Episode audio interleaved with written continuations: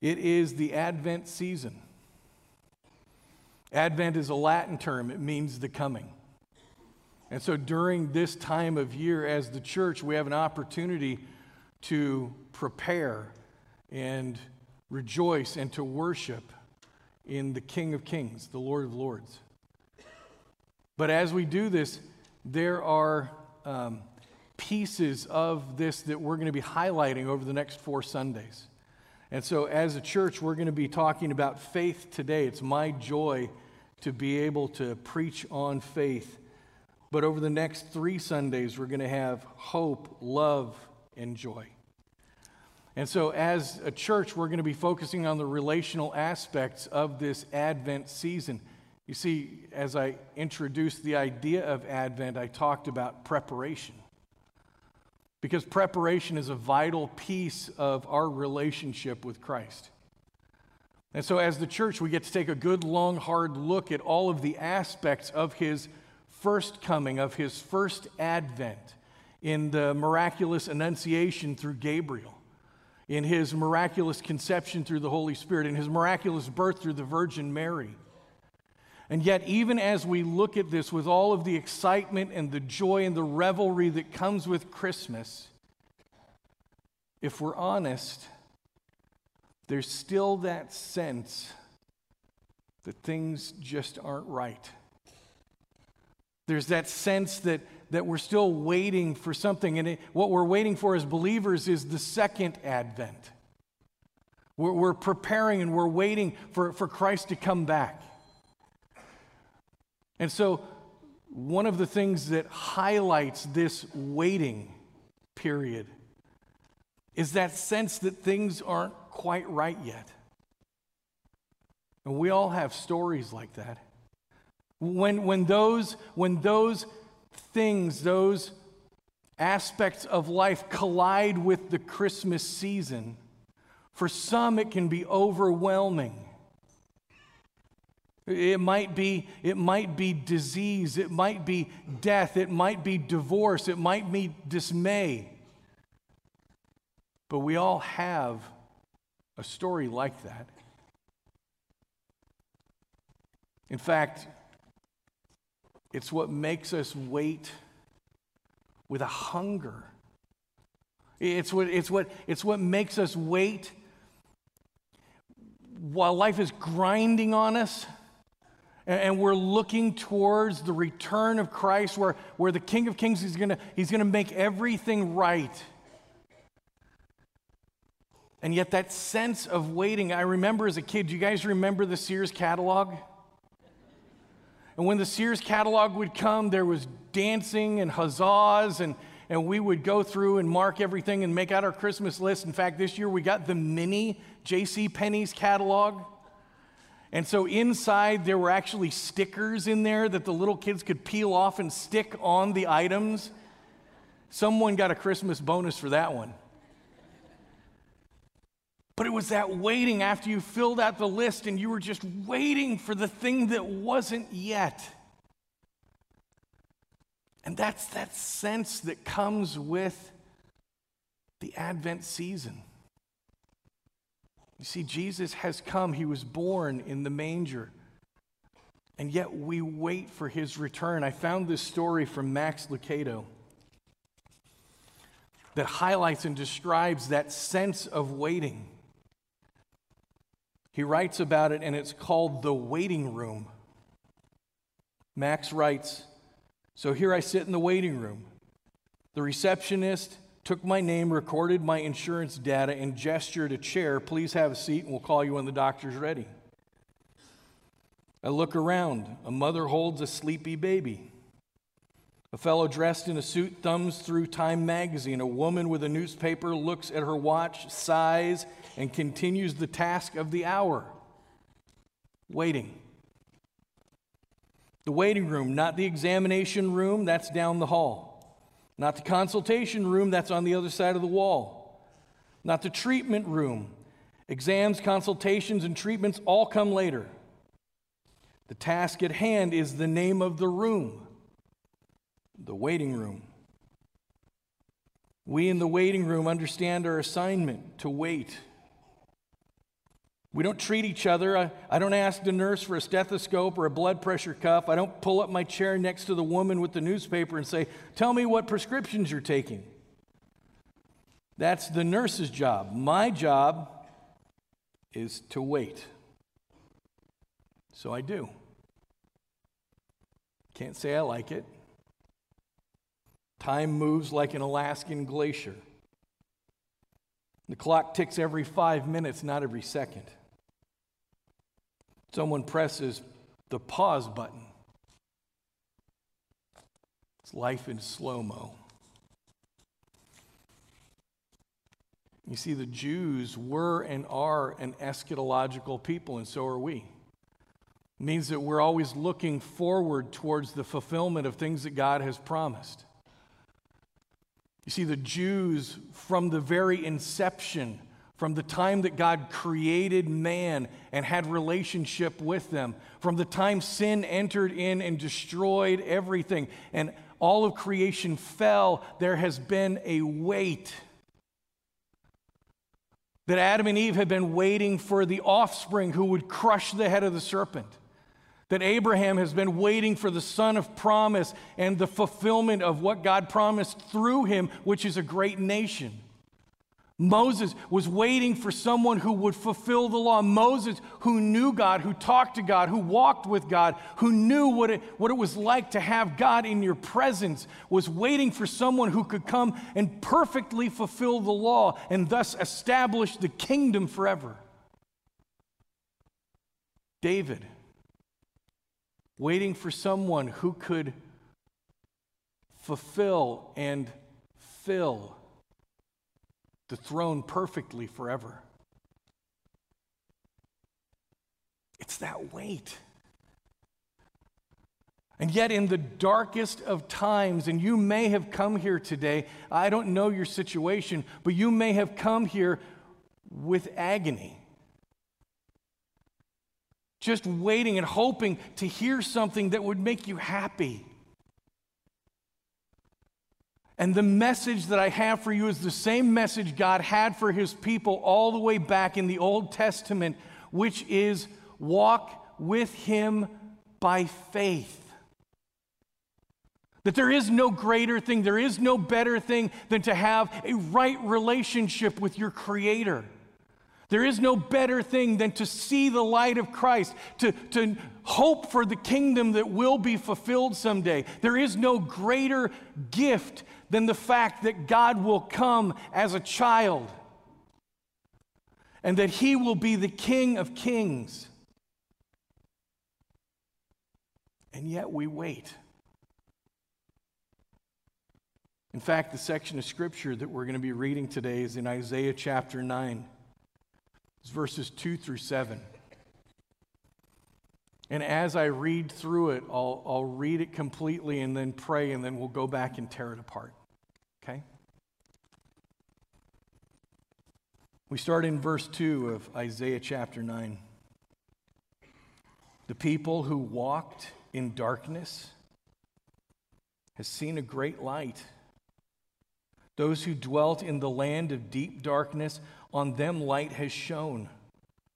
You have multiplied the nation, you have increased its joy. They rejoice before you as with joy at the harvest, as they're glad when they divide the spoils.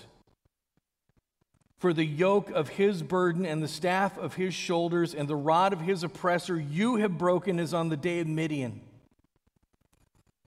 For every boot of the trampling warrior in battle tumult and every garment rolled in blood will be burned as fuel for the fire. For to us a child is born, to us a son is given, and the government shall be upon his shoulders, and his name shall be called Wonderful Counselor, Mighty God, Everlasting Father, Prince of Peace. And of the increase of his government and of peace there will be no end. On the throne of David and over his kingdom to establish it and uphold it with justice and with righteousness from this time forth and forever. The zeal of the Lord of hosts will do this. Let's pray. Father, on this Advent Sunday, Lord, our hope is that you would speak. Lord, your word never returns void. And yet my words constantly fall flat. And so, Lord, I pray that you would speak today, that you would preach, that you would prepare our hearts and minds for everything that you have. Because in the darkest times, the light shines. And so, Lord, we thank you and we praise you. We pray these things in Jesus' name. Amen. You see, in this dark time historically for Israel, God wants his people to know and understand and to have hope. And so he wants them to understand that there's a light that's coming, but in order to understand the contrast there between the light and the dark, you have to understand how dark this is. This is dark. From Israel's perspective, there is at least the potential that all of God's covenants, all of God's promises may not be fulfilled now. And so, as Isaiah is writing this, he's recounting the darkness that has infected and encompassed Israel. He talks about those who walked in darkness and those who have dwelt in darkness. And when he does that, he's using what's called a negative progression. You see, there's a progression that follows along the fallenness that we live in. And it's a warning that God gave to his people all the way back at the beginning of Psalms. And so God wanted to warn his people, and so he gave this message to David, and David spoke to the people, and he wanted them to understand what it was like to be blessed. And in order to be blessed, they have to understand what it means to be fallen. He says in chapter 1 of Psalms, in verses 1 and 2, Blessed is the man who walks not in the counsel of the wicked, nor stands in the way of sinners, nor sits in the seat of scoffers. But his delight is in the law of the Lord, and on his law he meditates day and night. You see, the, the negative progression that's included in that starts with walk, moves to stand, and then goes to sit. It's a, a progression of immobility. And it starts off when God's chosen people begin to walk alongside those that God calls wicked. You see, it's one thing as believers to walk alongside people in this world so that we can share the gospel with them, so that we can give counsel to them from God, so that they might receive and understand who Jesus is. It's a completely different thing when we begin to take the counsel of those who are aligned against God. And when we begin to include those things into our lives, when we, when we begin to live our lives based on that counsel, we begin to take the same stands that they take. And the minute we begin to take those stands, we're just one movement away from being seated, completely immobile. In fact, the way God describes this through David is that we now take the stands of the sinners, and that moves us to the seat of mockers, of people who scoff, who openly scoff at God. Where it's like we're sitting at the head of the table going, Ha! You think you're all that.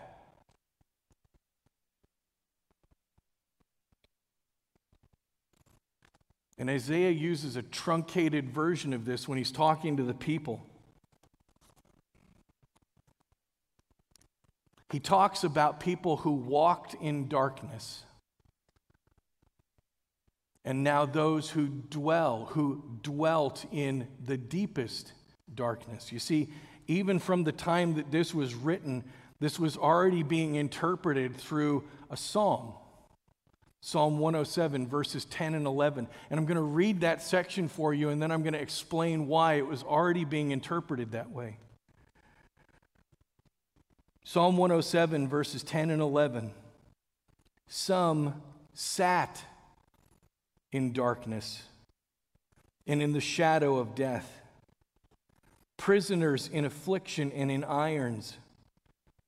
For they had rebelled against the words of God and spurned the counsel of the Most High. You see, historically, the Assyrians have already attacked the Israelites. The kingdom is separated into two different kingdoms at this point. The southern kingdom is Judah, it is only comprised of two tribes. The northern kingdom is comprised of the rest of the tribes, and it's known as Israel. And Israel was marked by bad kings, bad political alliances, and demonic worship from its inception.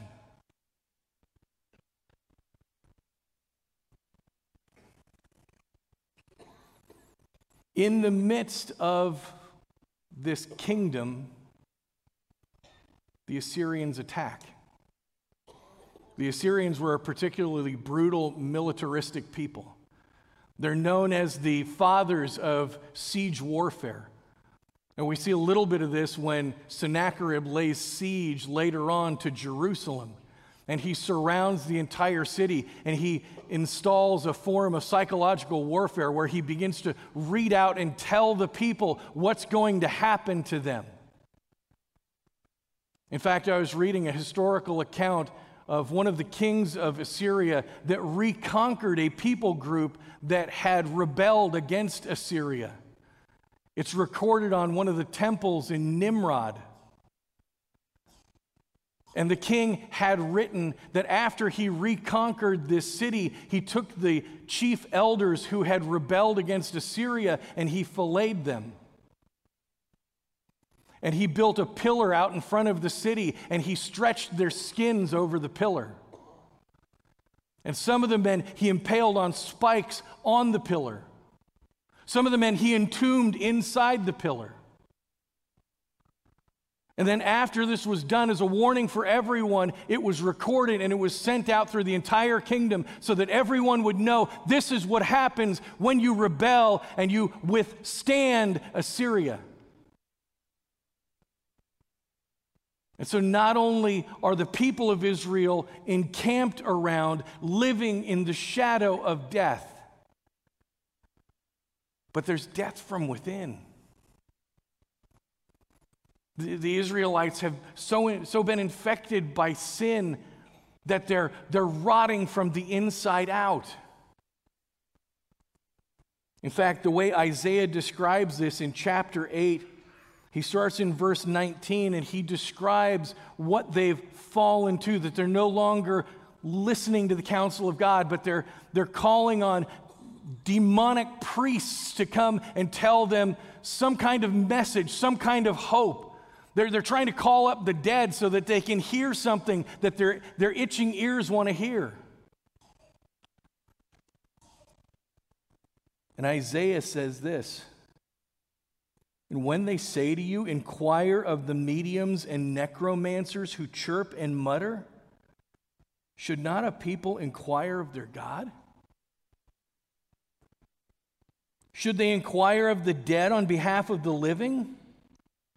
To the teaching and the testimony, if they will not speak according to this word, it's because they have no dawn. They will pass through the land greatly distressed and hungry and when they are hungry, they will be enraged and will speak contemptuously against their king and their God and turn their faces upward. And they will look to the earth, but behold, distress and darkness, the gloom of anguish, and they will be thrust into thick darkness. You see, the people are so infected by sin that they're rotting from the inside out. So these are, this is the, the illustration of what it means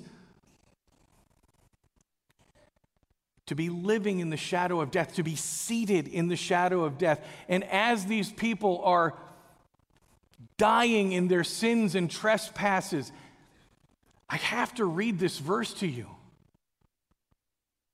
It's, it's the next verse. It's the verse that starts off in chapter 9. It's verse 1. And I want you to hear how much God loves his people. but there will be no gloom for her who was in anguish. In the former time, he brought into contempt the land of Zebulun and the land of Naphtali. But in latter times, he has made glorious the way by the sea, the land beyond the Jordan, Galilee of the nations. The first two tribal territories that were conquered in the north in Israel were Zebulun and Naphtali. Did you know that they were the first two areas to see the glory of God in Christ? Do you know what cities are in Zebulun and Naphtali? Galilee and Nazareth.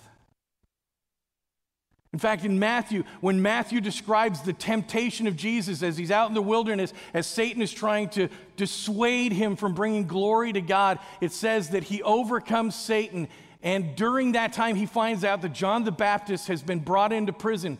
And at that moment, he withdraws to this area, to Nazareth in Galilee. And it says that it was to fulfill this scripture. And from that moment on, he begins to preach Repent, for the kingdom of God is near.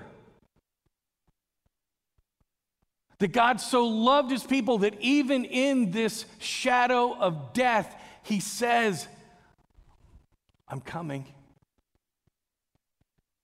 I'm coming and, and, and I will bring about things that you can't even imagine. And that's why in the next verse, he describes a light. It says that it's a great light. In fact, the, the word that's used here in the Hebrew talks about a greatness that has magnitude. It's not just bright, it's not just warm, it has heft, it has a presence. This light that is coming has embodiment. Jesus said, I am the light of the world. And yet, in the midst of this darkness, we, we lose sight, don't we? When, we're in that thick darkness, our tendency is when we go through really difficult times, the tendency is that we can at least acknowledge that my feelings are over here. And that Scripture, the righteousness of God, the truth of God's Word is over here. And what we're commanded to do in Scripture is to bend our feelings so that they come in alignment with Scripture. But what is the tendency of man? That we would bend Scripture to meet our feelings. And so that's why Isaiah is befuddled. He's dumbfounded by the people listening to these necromancers, these, these mediums that are trying to be embodied by demonic spirits, spirits. And he goes, Why would you listen to their nonsense? Why would you listen to their muttering and squeaking? Your God speaks, His word is true. It will never return void. Listen to your God. Seek Him out, you people of God.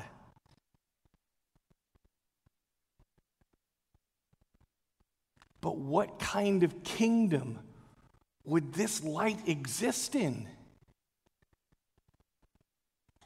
He wants everybody to know that the kingdom that they were currently living in is nothing like the kingdom that is coming, which would be of great joy and encouragement. As we look around and we see the world the way that it is, do you ever look at it and go, oh, yeah, that's perfect? Yeah,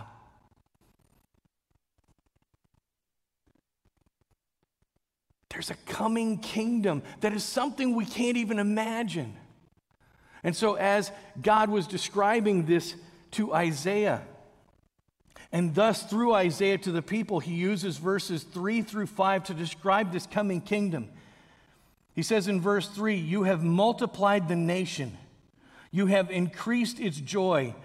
They rejoice before you as at the joy of the harvest, as they are glad when they divide the spoils. The yoke of his burden and the staff of his shoulders and the rod of his oppressor you have broken as on the day of Midian. For every boot of the trampling warrior in battle tumult and every garment rolled in blood will be burned as fuel for the fire. This coming kingdom is one that will see supernatural multiplication and joy. And not only that, but it'll, but it'll experience supernatural deliverance, as in the day of Midian. And it'll be established with such vibrancy and power that war itself is destroyed. You see, God's calling the people to look backwards at what He's already done so that they can have hope for tomorrow. It's the same thing that God calls us to day after day after day. Fix our eyes on Him. Remember what He has done. Lean not on your own understanding. And so that's why He talks to them about supernatural multiplication. They, they've already seen this. You remember in Exodus when the Hebrews were multiplying so quickly that the Pharaoh actually became afraid of them. And he, he saw that they were growing and multiplying and that they were strong. And so he ordered the midwives to murder every male child. And when he finds out that this isn't happening, he calls the midwives on the carpet before him. In chapter 1 of Exodus, verse 18, so the king of Egypt called the midwives and said to them, Why have you done this and let the male children live?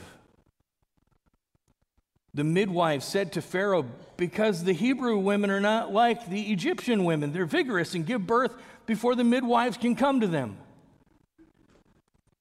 So God dealt well with the midwives, and the people multiplied and grew very strong. You see, God wanted to remind them that they've already seen supernatural multiplication like that, but this was biological multiplication. There's going to be a day where there's a multiplication through the power of the Holy Spirit. And we see this in Acts chapter 2 when Peter begins to preach the gospel. And as he does this, as he explains who Jesus is and what he's done on the cross, there are 3,000 people that receive Christ in an instant. Or, or, in chapter 6, when he's talking to the people and he reminds them that they need to take care of widows and orphans. And as they're doing this, it says that a great number was added to them that day, and a great number of priests became believers. You see, it's one thing for believers to multiply biologically. It's another thing for the Holy Spirit to live inside you so that everywhere you go and everything you do and all of the words that you share about the glory of God become alive by the power of the Holy Spirit so that the Holy Spirit can make people's their, their eyes open, the scales drop off their eyes, and they can see and understand who Christ is so that they can become alive. Or supernatural deliverance. In, in Judges chapter 7, you remember the, the story about Gideon? Where God calls this farmer and tells him, You're going to be the one who leads my people against the Midianites. I've heard this taught over and over at different times about getting having having a lack of faith because he he set out the fleece here and he wanted it dry and then he set out the fleece here again and he wanted it wet and blah blah blah blah. Have you ever been in this situation? Have you ever been called to follow God against a massive army who has raided your people for years? And so Gideon walks by faith. He listens to what God calls him to do, and he gathers all these people together. And as he gathers them together, he has about 32,000 men. And God goes, No, that's too many. Yeah, that's too many. You know, if you guys defeated the Midianites with 30,000 people, you would start to think that you did it. So, what I want you to do is, I want you to go and talk to everyone who has come out, and I want you to ask them, Are you afraid? And if they're afraid, they can go home. And so Gideon says, Okay, if you're afraid, you can go home. 22,000 men turn and leave. And so there's 10,000 men left. And so God says, You know what? It's still too many. He goes, I'll tell you what, go tell them to go get a drink of water in the stream, and those who get down on their hands and knees like dogs, send them away. The ones that drink the water from their hands, I'll use them. 300. That was all that was left. And God gives them the battle plans, and He says, I want you to divide the 300 into three companies, and I want you to give them warring implements. Do you know what the warring implements were? A trumpet, a clay pot, and a torch. How would you like to go into battle with that? And then he gives them the battle plan to go with these warring implements. He says, I want you to stick the clay pot or stick the torch inside the clay pot, and at the right moment, I want you to blow the trumpets, shatter the clay pot, and expose the torch.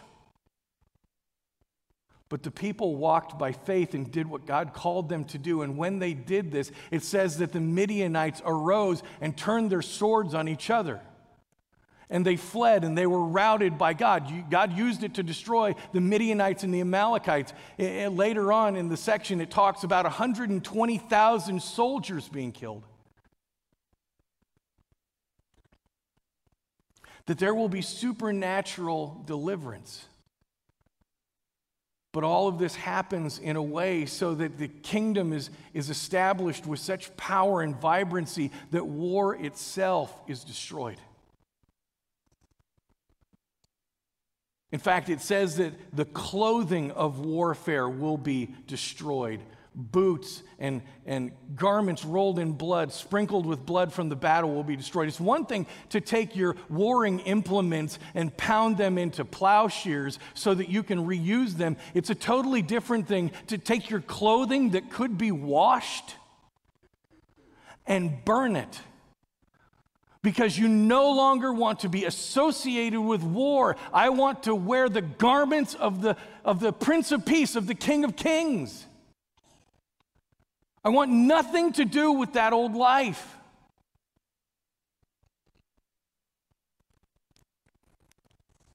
If you're following along in your uh, little insert, the first section, the fill ins, waiting for the light in the dark. What was true in the light is still true in the dark. And number two, waiting for the kingdom. You'll see that it spells out fear there. And usually I don't like kind of hyper simplified illustrations like this, but I think this one fits. You see, fear, what I want you to write out is false evidence appearing real. You see, real fear, fear of the Lord, is the beginning of wisdom.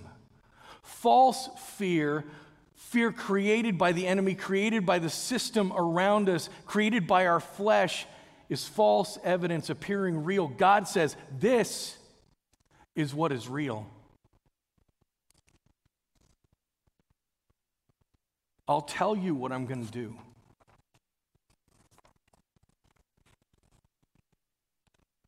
But what kind of king could bring this about? I mean, it's, it's all great to know that there's a light coming and a new kingdom, but who could do this? Who could accomplish this? What kind of power could make this happen? Isaiah describes the package that's coming.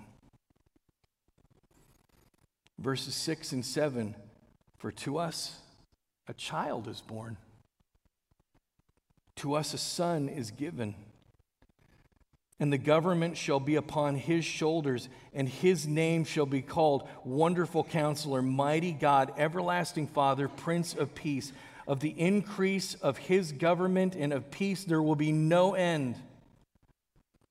On the throne of David and over his kingdom to establish it and uphold it with justice and with righteousness from this time forth and forever. The zeal of the Lord of hosts will do this.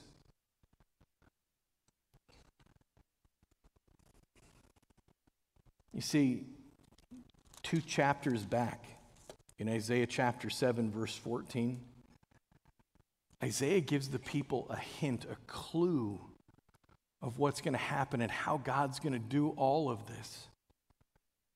In verse 14 in chapter says, and he says, Therefore, the Lord himself will give you a sign. Behold, the virgin shall conceive and bear a son and shall be called his name Emmanuel. That God is going to perform a sign so that no one will miss it. There's going to be a virgin who's going to give birth, and his name's going to be Emmanuel, God with us. The child born will be God in the flesh. It's a package that no one was expecting. It's a child, an infant and yet, this child is so much more. The, the child bears all the rightful names of God that he's wonderful counselor, mighty God, everlasting Father, Prince of Peace. And yet, there's one more name in this section that illustrates how God is going to accomplish all of this. It's a name that you might have missed the first time I read it. It says right at the bottom of verse 7 the zeal of the Lord of hosts will do this. You see, Isaiah writes the name of God as a warrior. That by the power and the passion of the Lord of hosts, the Lord of the Sabaoth, all of this is going to be accomplished by no one else, by no other power, by no human. It will be done by God and His power and in His character alone. I just want to read one last section to you. It's in Revelation chapter 20, and I just want you to listen. I want you to listen to this future fulfillment of what this kingdom will be like and who this king is, who this light is.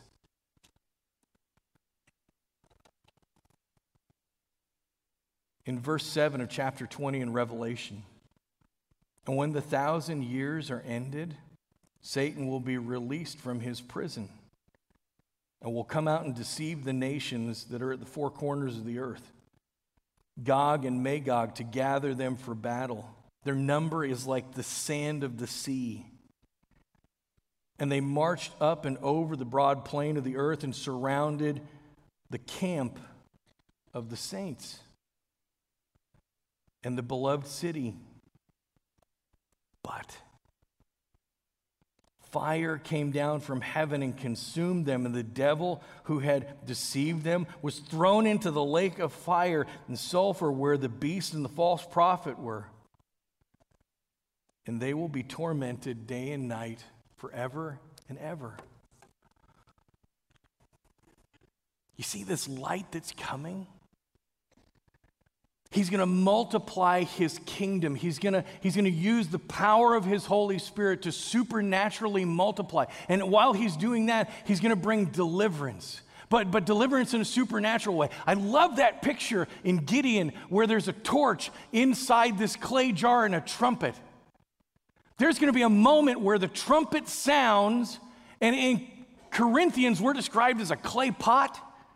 John, when he was baptizing people, said, I baptize with water, but the one who comes after me is going to baptize with fire. The moment that the Holy Spirit came down on the disciples and they began to preach the gospel, it was little flaming tongues of fire that the Holy Spirit lives inside us. And there's going to be a moment where that trumpet blasts and this clay pot is shattered, and all of the light from within that is given to us by the Holy Spirit through Christ is going to be exposed in that moment, and war is going to be destroyed.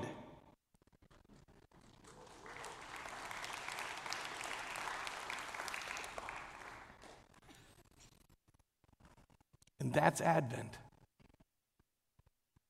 That's the waiting. But don't lose hope. Remember what God has done so that you can trust Him for tomorrow. And believe. Put your faith in the Christ, God in the flesh, who lived a sinless life, who died on the cross in our place, who was buried and rose from the dead in fulfillment of all the scriptures. Isn't it amazing that Christmas comes at the darkest time of the year on the calendar? And yet, as believers, we shine. We shine the light of Christ in, in, in every word of the gospel that we speak and live.